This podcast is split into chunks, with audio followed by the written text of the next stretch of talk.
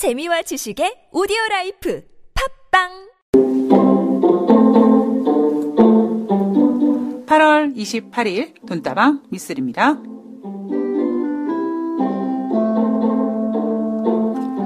월요일 아침에 일어나 화요일 방송 오프닝을 준비하기 위해 포털 사이트 기사 내용을 보면요. 참 신기하게 술에 대한 이야기가 나옵니다. 물론 이번 주에도 숙취에 관련된 기사가 있었습니다만 오늘은 술 이야기가 아닌 간 이야기로 유명한 대웅제약 회장 이야기를 좀 해야겠습니다. 대웅제약 창업주인 윤영한 명예회장의 셋째 아들, 1984년 사법시험 합격 후 6년간의 검사 생활을 한 윤재승 회장. 님자는 생략하겠습니다.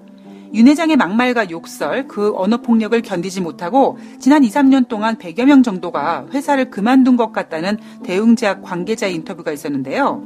언어폭력이 공개되자 바로 고개를 숙이고 경영 일선에서 물러나겠다고 했습니다. 그런데 혹시 윤 회장은요, 야, 내가 검사 시절에 그 험악한 범인들 좀 상대하느라고 좀 그런 터프했던 행동들이 몸에 배서 그런 건데 뭘 그거 가지고 이렇게 생각하지 않았을까요? 돈다방 미쓰리 시작하겠습니다.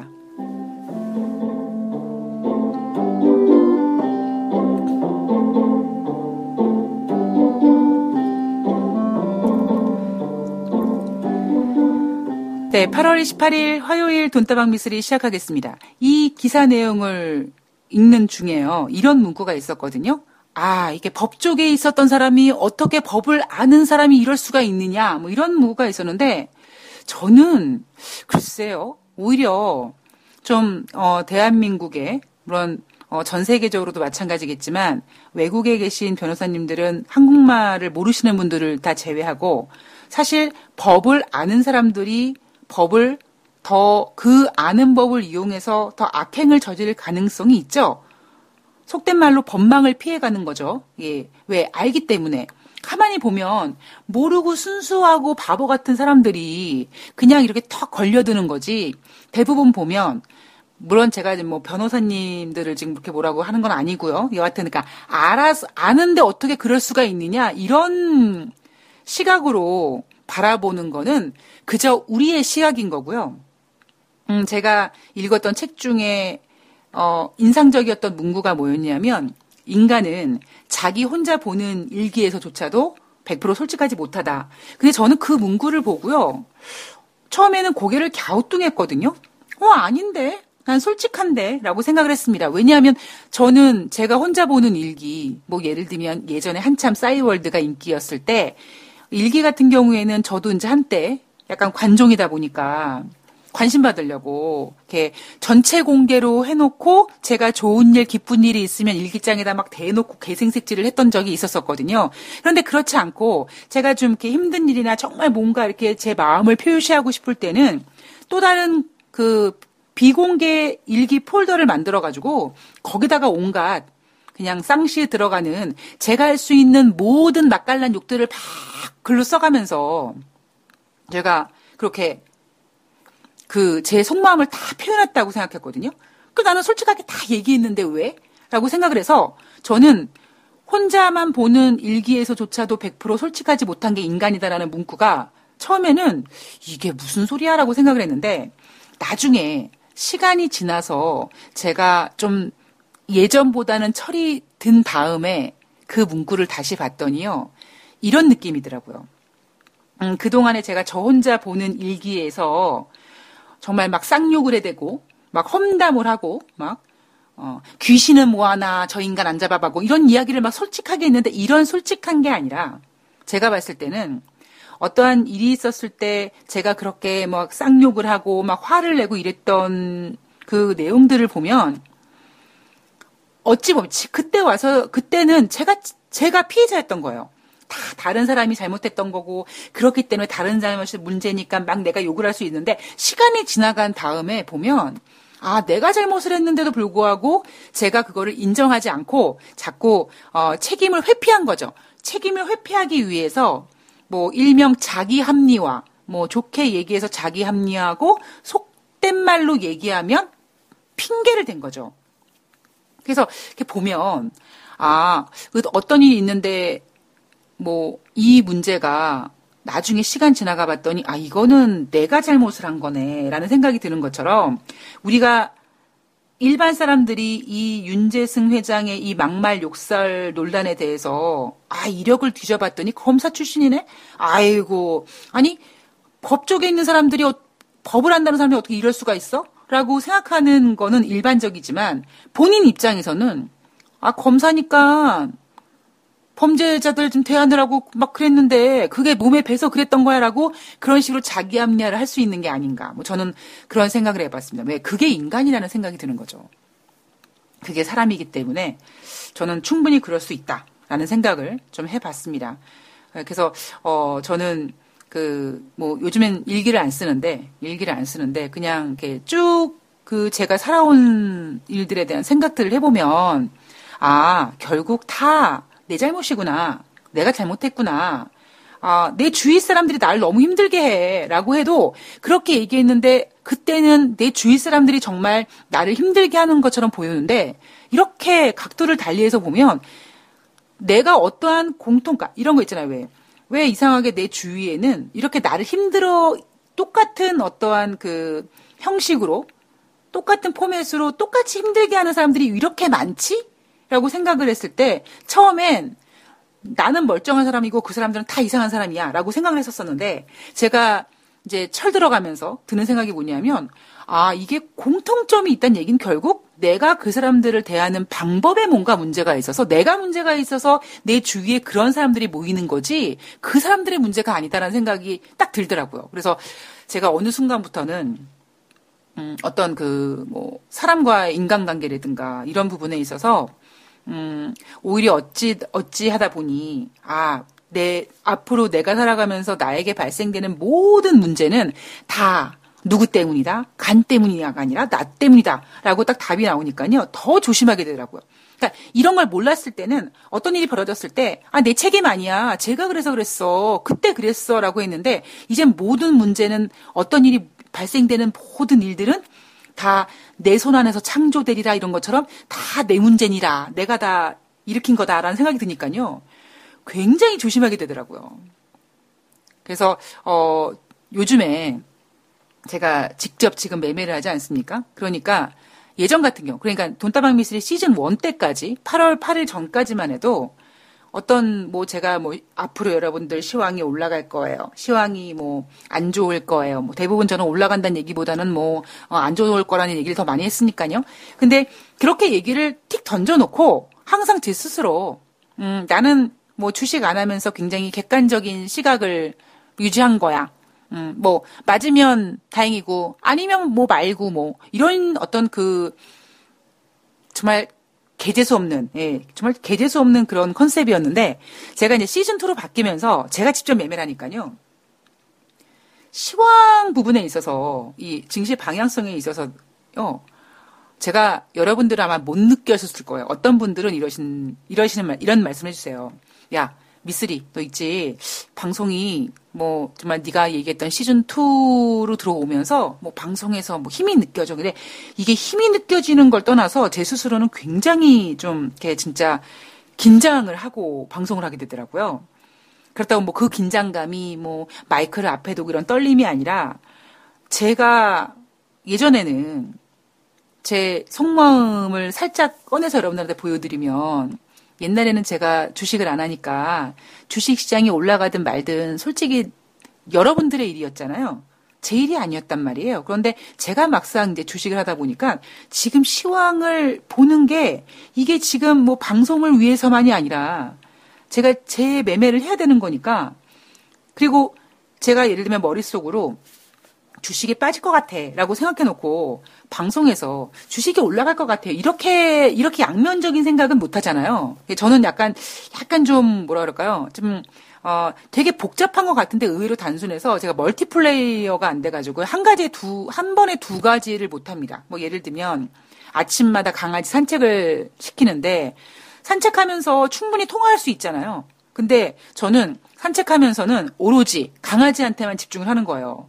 강아지 줄이 이렇게, 늘어났다 줄었다 늘어났다 줄었다 할 수 있는 거기 때문에 그리고 인도를 다니다가도 뭐 자전거가 어디서 쑥 튀어나올 수도 있고 그리고 저는 이제 산책할 때마다 이 이어폰에다가 음악을 틀고 이제 음악을 들으면서 걷다 보니까 통화하면서 막 그 통화에 빠지고 이러면 가끔씩 이제 아침에 어떤 특수한 경우로 이렇게 통화하게 되면 막, 막 통화하다 정신줄 놓고 막 통화하다 보면 막 그 개 줄에 막 지나가는 행인이 걸려가지고 막 저를 막 째려보고 그래서 제가 가급적이면 산책할 때는 오로지 행운이한테만 집중.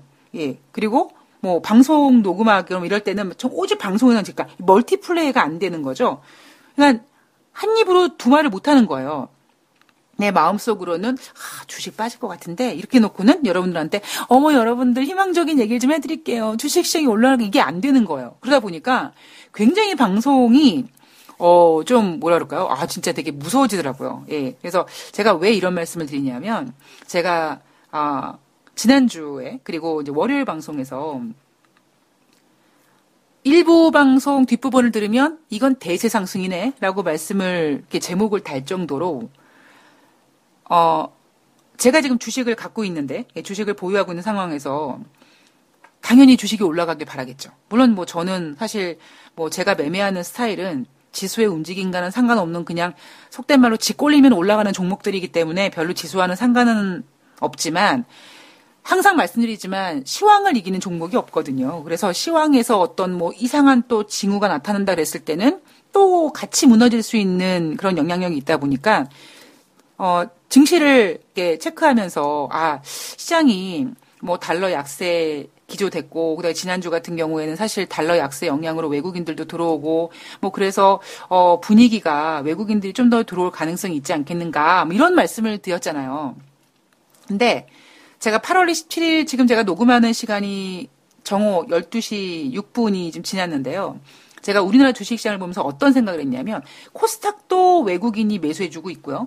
그리고 코스피도 외국인이 매수해주고 있습니다. 근데 사실 제가 어, 27일 방송에서 말씀을 드릴까 다가 살짝 조심했던 부분이 뭐냐면 외국인들이 지난주 20일 이후부터 매수를 해주기는 했는데 사실 8월 24일 금요일에는 매수액이 좀 줄었고요.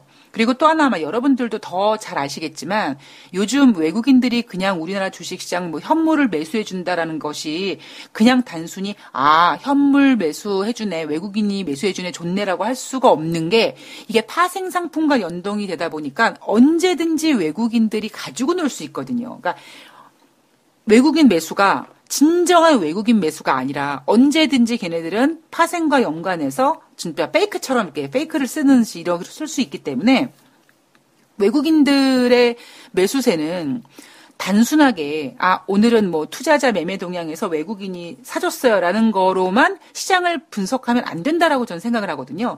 근데 한편으로는 지난 8월 24일 날 외국인이 매수를 해줬는데 어 20일, 23일보다는 좀 양이 줄었네라고 생각이 들면서도 저는 제 마음속에 아 그래 어 뭐 달러가 좀 약세를 보일 거니까 외국인들이 좀 매수는 해주겠지라는 어떤 그런 신념이 있었었거든요. 근데 8월 27일 시장을 봐도 코스피나 코스닥이나 외국인들이 매수해 주고는 있습니다. 물론 지금 12시 정도 되면은 사실 뭐 저는 코스닥은 예, 저는 어, 코스닥은 아무리 외국인이라고 해도 저는 그냥 검은 머리 외국인일 수도 있겠다라는 생각이 되게 많고요. 코스피 같은 경우도 음, 12시 정도 된 시간 동안에 지금 천억 원 정도도 안 되는 걸 매매한다 그랬을 때는 아, 시장이 되게 조심스럽구나라는 생각을 했었거든요. 특히 최근 들어서 8월 중순 이후로 넘어가면서요. 여러분들 잘 생각해 보세요. 우리나라 월요일날 증시는요.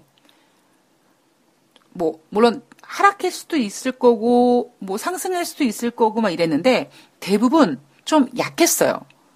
그러니까 지난주 금요일 날, 그러니까 24일을 얘기하는 게 아니라 일반적으로 전주 금요일 날 미국 증시가 뭐 때문에 상승했고 어째서 상승했고 그래서 우리나라 월요일 날 증시가 뉴욕 증시 상승의 영향을 받아서 뭐 상승은 해도 막 그렇게 팍 치고 나가거나 이러진 못하고 굉장히 소극적인 액션을 취하거든요.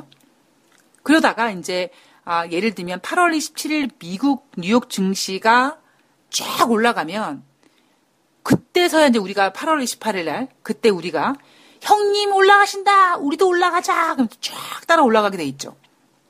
근데 제가 살짝 좀 고민하고 있는 부분이 뭐냐면 걱정하고 있는 부분이 어, 여러분도 공감하셨을지 모르겠습니다만 제가 뭐 방송에서 방송 제목에다가 이렇게 뭐 대세 상승 이런 멘트를 아마 돈다방 미스리 방송 지금 역사상 처음 쓸 겁니다. 아마 여러분들 혹시 이런 생각하셨을 거예요. 저 미스리 전현이 저게 지가 주식하더니 응? 지가 주식하니까 또 주식 보아, 좋아 보이는 거지? 그지? 뭐 이렇게 생각하실 수도 있는데 저는 그거를 그렇게 될까봐 제가 그 모습을 지향한다고 굉장히 이렇게 여러분들한테 예, 말씀을 많이 드렸잖아요. 근데 제가 제일 걱정되는 게 뭐냐면, 어, 특히, 뭐, 인생사도 마찬가지예요. 우리가 뭐, 어, 어, 호사다마라는 말이 있는데, 그 말이 약간 맞을지 모르겠습니다만, 주식 시장 같은 경우 제가 겪었던 경험을 좀 말씀드리면, 아, 어떤 악재가 터졌어요. 어, 불안해. 어, 그래서 막 떨어요. 어, 근데 좀 반등해. 아, 그러면은, 아, 이제 반등인가? 어, 근데 좀 불안해. 못 들어가고, 막, 그런 기간이 좀 이어지잖아요. 근데 어 괜찮네. 그러고 했다가 다시 조금 밀리는 거예요. 아니야 조심해야겠다. 아직은 아닌가 보다. 아직은 아닌가 보다. 조심해야지. 조심해야지. 조심해야지 하다가 어느 순간 되면 아 진짜 괜찮아지는 건가 보다라고 하는 순간 뻥 터지더라고요. 뭐 제 경험은 그랬습니다. 제 매매할 때 경험은 그랬어요. 그리고 특히 그런 심리가 작용되면서 어떤 상황이 벌어지냐면 아 괜찮나? 괜찮을까? 아니야, 좀 조심해야 돼. 그렇게 굉장히 정말 소심하게 막 조심하고 돌다리도 막 두들겨 보고 막 안전 점검하고 막 그냥 막 지진 점검하고 이렇게 걷던 사람이 정말 뭔가 아, 이젠 진짜 괜찮을래나 보다라고 확인하는 순간 어떤 일이 벌어지냐면 자금이 많이 투입되더라고요. 제 경우는 그랬습니다.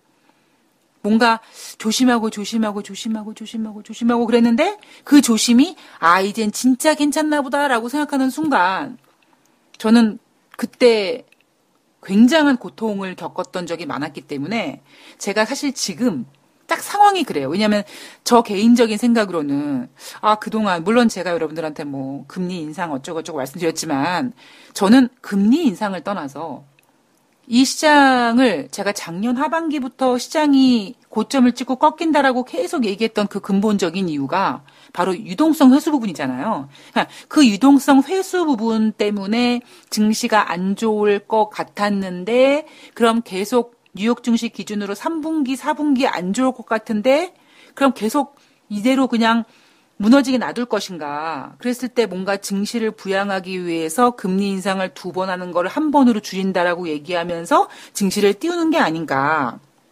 뭐 저는 증시를 띄운다라는 멘트보다는 증시가 하락하는 거를 좀 막아주는 게 아닌가 그런 시나리오를 쓰고 움직이고 있잖아요. 근데 어 제가 지금 그 드는 생각이 음, 증시가 정말 어, 달러 약세가 이 상태로 계속 유지가 되고 어, 그리고 시장이 이렇게 안정이 되고 그리고 지난 20일부터 23일까지 미국과 중국의 무역 협상이 잘 진행되진 않았지만 그래도 11월 달 뭐 협상 타결을 위해서 로드맵을 계획한다고 했으니까 뭐 이거는 당연히 11월 전에는 끝날 거고 이렇게 보니까 진짜 시장이 가나? 가는 건가? 라는 퀘스천 마크를 계속 붙이게 되는 거예요. 근데 그런 고민을 제가 어, 지난주 금요일부터 토요일, 일요일 한 3일 연속 안 지나서나 그 생각했었거든요. 그래서 제가 7월, 아니 8월 27일 월요일 방송에서는 뭐 일부, 그러니까 일부 뒷부분만 들으면 대세 상승인데 2부 들으면 우리 투자자분들이 뭐를 염려해야 되고 뭐 이런 이야기들을 막 하지 않았습니까? 나름대로 이제 아, 뭔가 그런 고민을 하면서 제가 이제 뭘 의지했었냐면 8월 27일 날 월, 8월 27일 월요일 날 국내 증권사 애널리스트들이 내놓는 어떤 시황관을 좀 보면 어, 제가 여러분들한테 다른 전문가들과 약간 다른 이야기를 해드리는 것처럼 저도 다른 증권사들, 다양한 증권사들의 어떤 다양한 이야기를 들으면 제가 조금 뭔가 지금 뭔가 꼬이고 복잡하고 애매하고 좀 답이 안 나오는 이런 걸 찾지 않을까. 그래서 오늘 제가 8월 27일 월요일 날 이 녹음, 그러니까 28일 방송을 녹음하는 이 오늘이요. 녹음이 지금 굉장히 많이 늦어졌거든요. 하물며 월요일 날은 비가 왔기 때문에 웬만하면은 강아지를 데리고 산책해서 1시간 정도는 그냥 밖에서 산책하는 시간으로 그냥 버리는데 오늘은 지금 비가 내려서 산책도 안 하고 지금 아침 5시부터 앉아가지고 12시 녹음하기 직전까지 언제 6, 7시간 동안을 앉아가지고 증권사 보고서들을 다 본 거예요. 그리고 저는 이제 나름대로 좀 어설픈 아 그래 알았어. 음, 나는 2018년도 하반기 음, 이렇게 이렇게 해야겠어라는 좀 이렇게 두리뭉실한 뭔가 좀 아웃라인은 좀 그려 놓은 상 난생 그 그려 놓은 상태거든요. 그러니까 그런 아웃라인을 통해서 그런 아웃라인을 그려놨으니까 이제 그런 아웃라인을 여러분께 이제 전해드리는 거고 그리고 참고로 아마 여러분들 돈다방 미쓰리 오래 들으신 분들은 아시겠지만 미쓰리의 한 해의 마감은 언제다? 9월 말이다. 예, 저는 다음 달 9월 말이 되면 저는 2018년도 이제 어, 사요나라예요.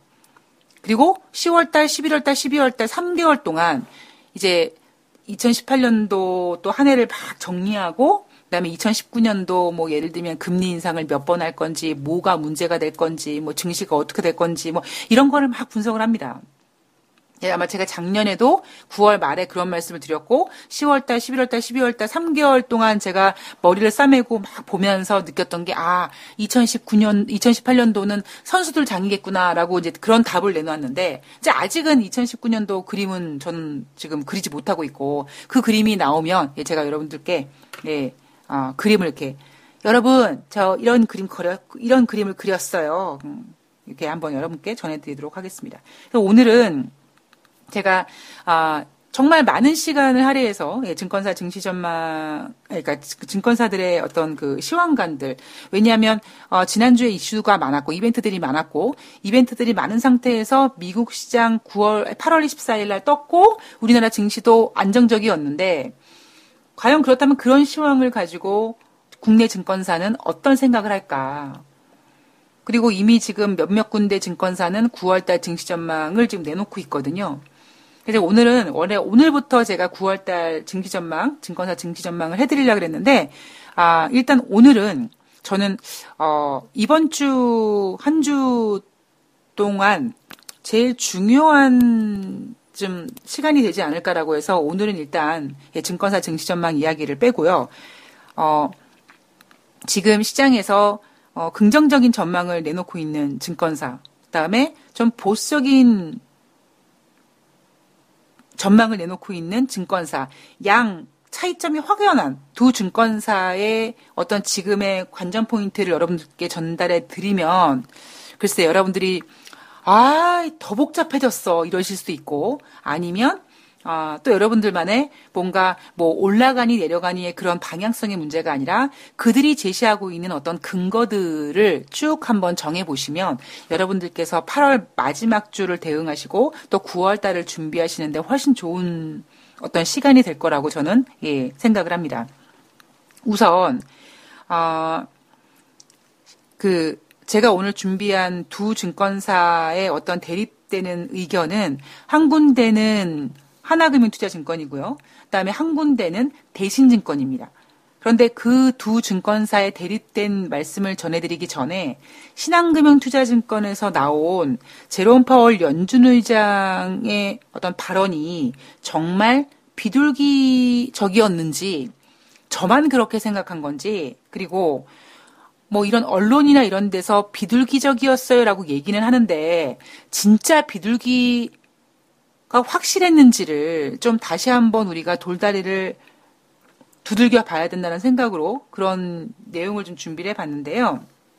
신한금융투자증권은 지난 잭슨홀 미팅에서 제롬 파월 연준 의장의 연준 의장의 어떤 그 발언이 미국과 중국의 무역 협상이 별 성과 없이 끝났는데 그 서운함을 달래준 내용이었다라고 얘기하고 있습니다. 금융시장이 안도한 부분을 바로 그렇게 표현한 거겠죠. 이 잭슨홀 미팅에서 제롬 파월 연준 의장이 얘기한 부분을 다시 한번 살펴보면 경기 및 인플레이션 관련 과열 신호가 없었다.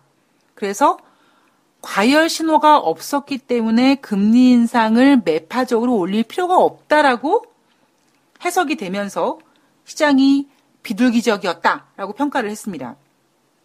그리고 제롬 파월 연준 의장도 그렇게 과열 신호가 없었으니까 점진적인 뭐 금리 인상을 지속하겠다라고 얘기를 한 거죠. 자, 그런데 사실 여러분들도 아시겠지만 어 6월 달에 제롬 파월 연준 의장이 금리 인상을 하면서 하반기에 금리 인상을 두 번으로 상향 조정하면서는 그때 어떠한 멘트나 분위기는 물론 이번에 잭슨홀 미팅은 6월달 FOMC 회의 결과를 발표한 그때랑은 좀 약간 뭐 어떤 주제라든가 그런 것들이 좀 다른 모습이었겠지만 그때만 해도 하다못해 7월달만 해도 FED 연방 선물 금리는 시간이 지나갈수록 올라가는 패턴, 즉, 아, 6월 달에 제롬 파월 연준 의장이 하반기 금리 인상을 두, 두 번으로 늘렸으니까 뭔가 이러한 가속도가 좀 붙지 않겠는가 라고 인식이 됐었었는데 지금 딱 한 달 만에 FED가 어, 한 달 전과는 완전히 달라졌네? 라는 인식이 된 거고 그 인식에 누가 지금 반응했냐면 바로 미국의 주식시장이 반응한 거잖아요. 자, 그래서 어, 저는 그러니까 이 부분에서 좀 되게 중요한 게 뭐냐면 예전에 어떤 청취자님께서 아 미쓰리가 뭐 금리 인상 두 번 하기로 했는데 한 번 하기로 했다고 했는데 좀 분위기가 뭐 그런 것 같은데 그럼 이제 뭐 대세 상승 뭐 이렇게 말씀을 하셨는데 제가 이제 약간 그런 어 그런 것들을 좀 이렇게 좀, 좀 오해를 풀어드리기 위해서 제가 8월 27일 방송에서 뭐 대세 상승하고 이렇게 물음표를 달아놨는데요. 음, 저는 기본적으로 머릿속에 박혀 있는 생각은 주식은 어, 살아있는 유기체고, 그죠? 예. 뭐 생물이라고도 표현하죠. 정치와 뭐 경제는 생물이다라고 표현하는데 저는 어, 생물 중에서도 예전에 그 김혜수 씨가 주인공이었던 장희빈이라는 그 KBS 드라마에서 그 데뷔마마가 뭐 어떤 어, 이 왕의 마음을 이렇게 끌어야 된다 이렇게 이제 그 장희빈이한테 장옥정한테 이렇게 막 교육을 시키는 과정 중에서 아주 인상적인 멘트가 있죠. 조속으로 변하는 바람보다 더 쉽게 변하는 것이 남자의 마음이다. 물론 남자분들은 더 쉽게 변하는 거는 여자다라고 하시겠지만 남자와 여자의 마음을 떠나서 사람의 마음은 그렇게 잘 바뀌잖아요. 바뀔 수밖에 없잖아요. 그럼 그런 바뀌는 어떤 심리가 돈과 연결돼서 만들어진 게 이 주식 시장이니 그러니 우리가 일봉 차트나 주봉 차트, 월봉 차트 보면 혹은 틱 차트만 봐도 저는 이 분 차트 같은 거 보면서요. 참 이게 이게 이게 사람의 마음인가 보다. 들락날락 들락날락 하죠 그냥 막 이렇게 사람이 막 사람 마음이 요동이 치나 보다라고 제가 생각을 하는데 지금 증권사들은 그러니까 신한금융투자증권 같은 경우에는 완전히 뭐 금, 점진적인 금리 인상 그 금리 인상이 주식시장에 긍정적이다.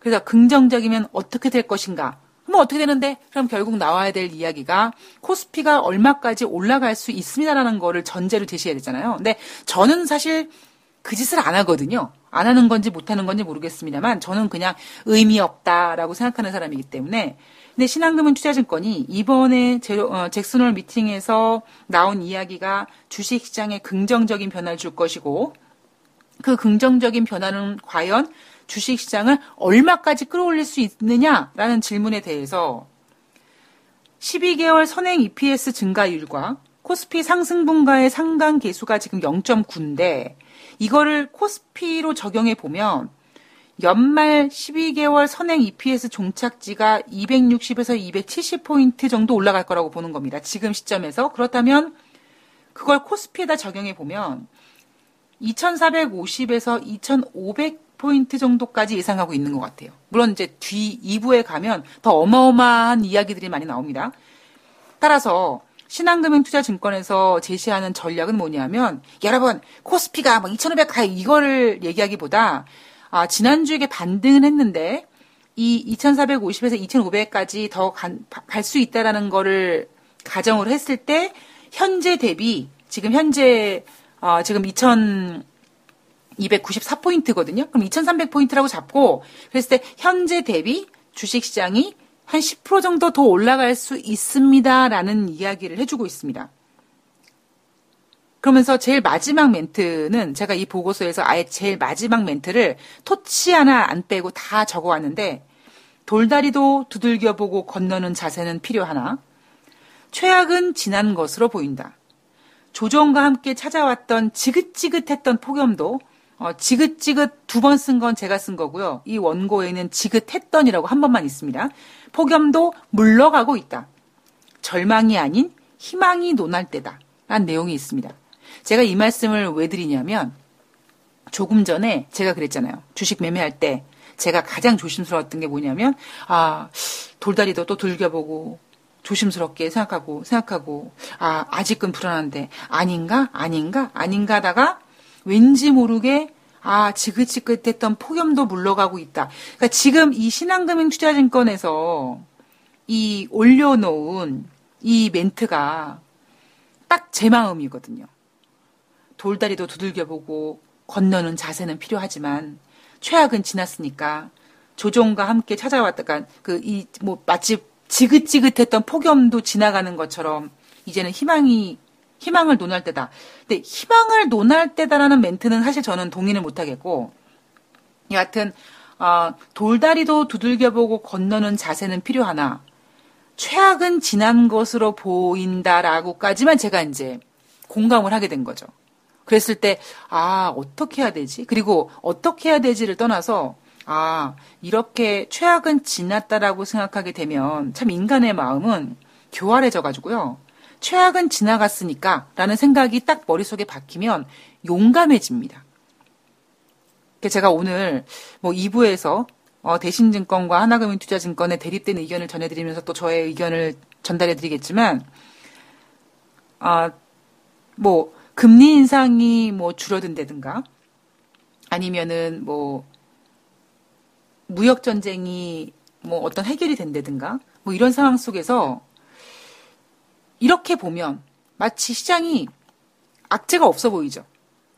그죠? 그래서 아 저는 여하튼 어 작년 말에 생각했던 올해 어떤 어떠한 시황감, 예, 올해는 이제 8월이 거의 다 가고 9월달, 10월달, 11월달, 12월달 넉 달이 남았지만 이 넉 달도 마찬가지로 앞에 지나갔던 이 8개월처럼 선수들의 장이 지속될 가능성이 있겠구나라는 생각을 좀 하게 되더라고요.